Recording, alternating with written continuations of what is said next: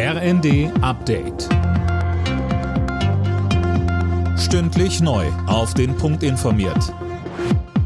Ich bin Silas Quering. Guten Morgen. Die Hochwasserlage in Deutschland bleibt weiter angespannt, aber das Wetter könnte jetzt ein bisschen mitspielen, Tim Britztrup.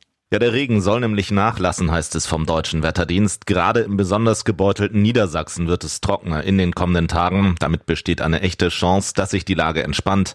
Heute besucht Bundeskanzler Scholz die Überschwemmungsgebiete in Sachsen-Anhalt. Aus seiner Partei kommen mittlerweile Forderungen, wegen des Hochwassers erneut die Schuldenbremse auszusetzen. Man sei gut beraten, sich offen mit der Frage zu befassen, sagte Fraktionschef Mützenich dem Portal Table Media. Deutschland hat im vergangenen Jahr so wenig CO2 ausgestoßen wie noch nie seit den 50er Jahren. Im Vergleich zum Referenzjahr 1990 sank der Ausstoß um 46 Prozent auf 673 Millionen Tonnen. Grund dafür ist, dass wegen geringerer Stromnachfrage deutlich weniger Kohle verfeuert wurde. Deutsche sollten den Libanon so schnell wie möglich verlassen. Dazu hat das Auswärtige Amt aufgerufen. Mehr von Tom Husse. Die Sicherheitslage im Nahen Osten sei unberechenbar, heißt es zur Begründung. Eine Eskalation zwischen dem Libanon und Israel sei nicht auszuschließen.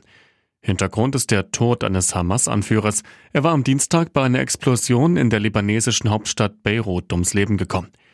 Die Hisbollah-Miliz im Libanon, die mit den Hamas-Terroristen verbündet ist, machte Israel dafür verantwortlich und drohte mit Vergeltung.